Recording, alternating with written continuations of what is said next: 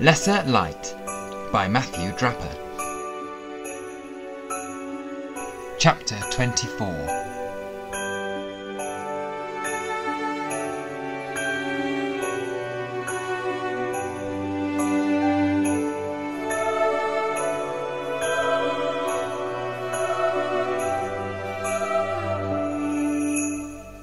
New Year's Day, one year later. There was powdery snow on the ground, piling up against the gravestones, where gusts of wind had formed mounds. It was New Year's Day, a full year after the wedding, and we were gathering at Oscar's grave to pay our respects.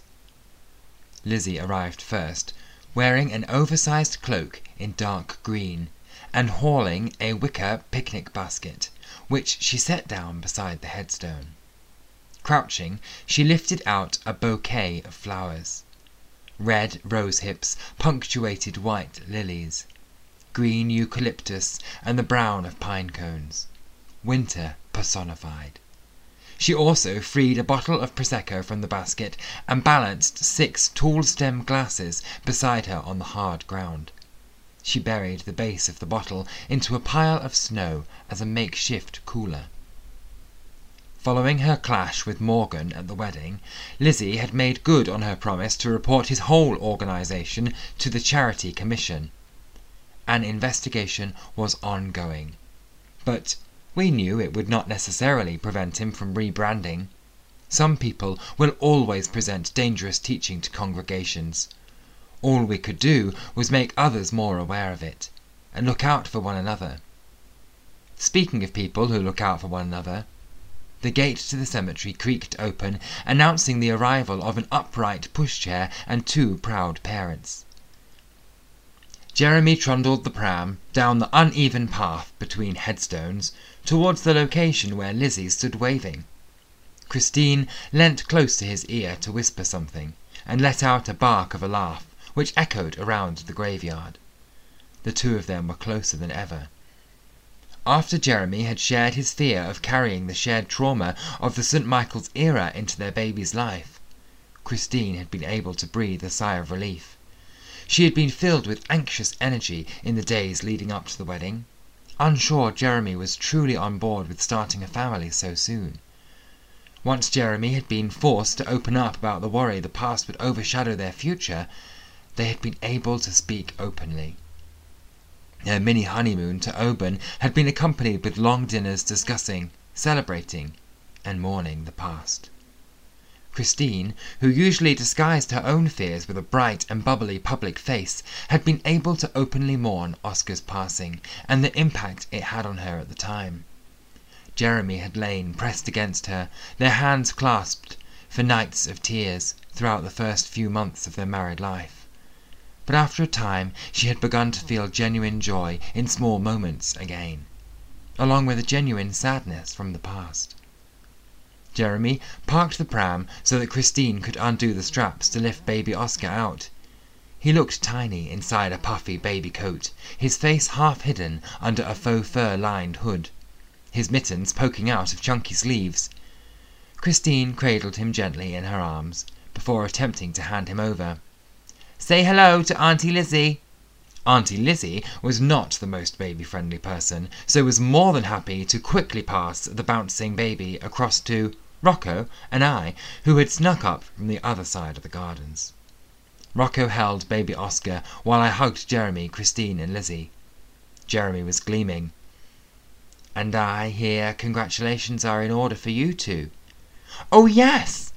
Lizzie grabbed both our hands to look at the rings, careful not to disturb the baby Rocco was holding hugged to his chest. We had not, subject to popular opinion, gotten engaged, and absolutely did not wish to recreate last year's winter wedding.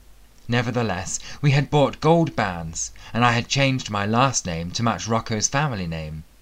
I had chosen to set my biological family down in the past, and decided to embrace village life, and not to shut everyone out. I continued to talk about queer history with people who might like it or hate it. They were entitled to their own opinions. I was just happy to share something I was passionate about with the people in my new community. Rocco had told his mums and dad he no longer wanted to go by Richard, but would go by Rocco full time. He described himself as gender full and was on a journey of figuring out his own gender queer identity.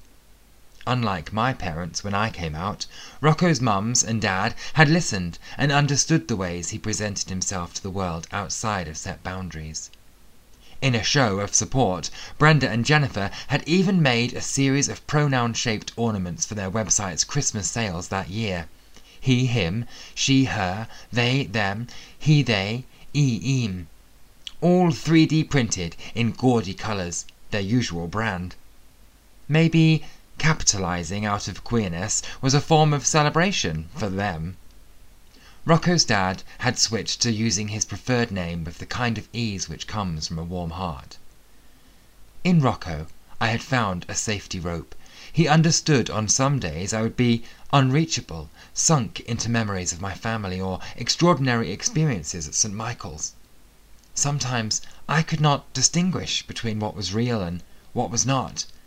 But once I emerged from my funk, I was able to talk about it, and Rocco was always waiting for me bringing me soup when I could not get out of bed. Plus, I always had Scrumples curled up on the quilt beside me. I did not have to earn my existence. I had allowed myself to relax into just existing for the time being. As Lizzie handed around glasses, filling them with bubbles which foamed up to the brim, I asked, Who is the sixth glass for? Dylan's in Thailand. Last year, Dylan had moved in with Erin, and the two of them had lived together for six blissful months before breaking up. He had decided to go travelling again. He felt his gap year was entirely missed, having devoted it to St. Michael's. So this year he was going backpacking around Asia.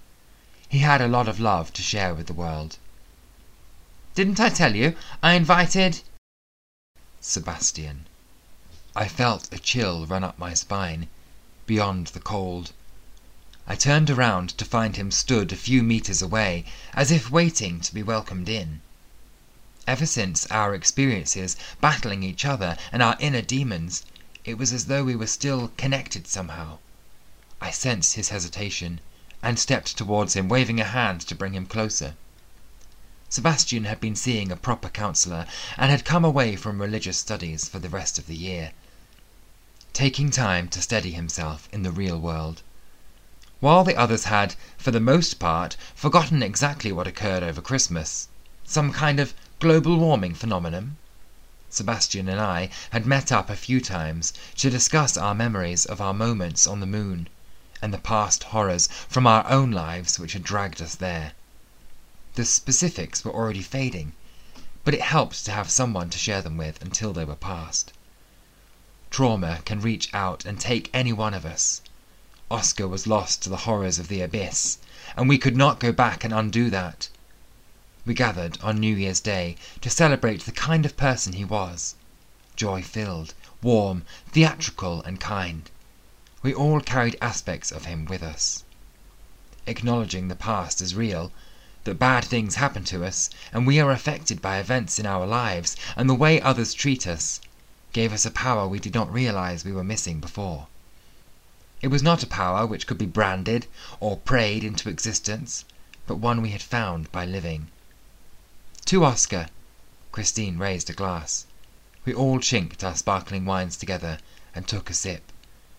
We would continue to live and learn and love widely.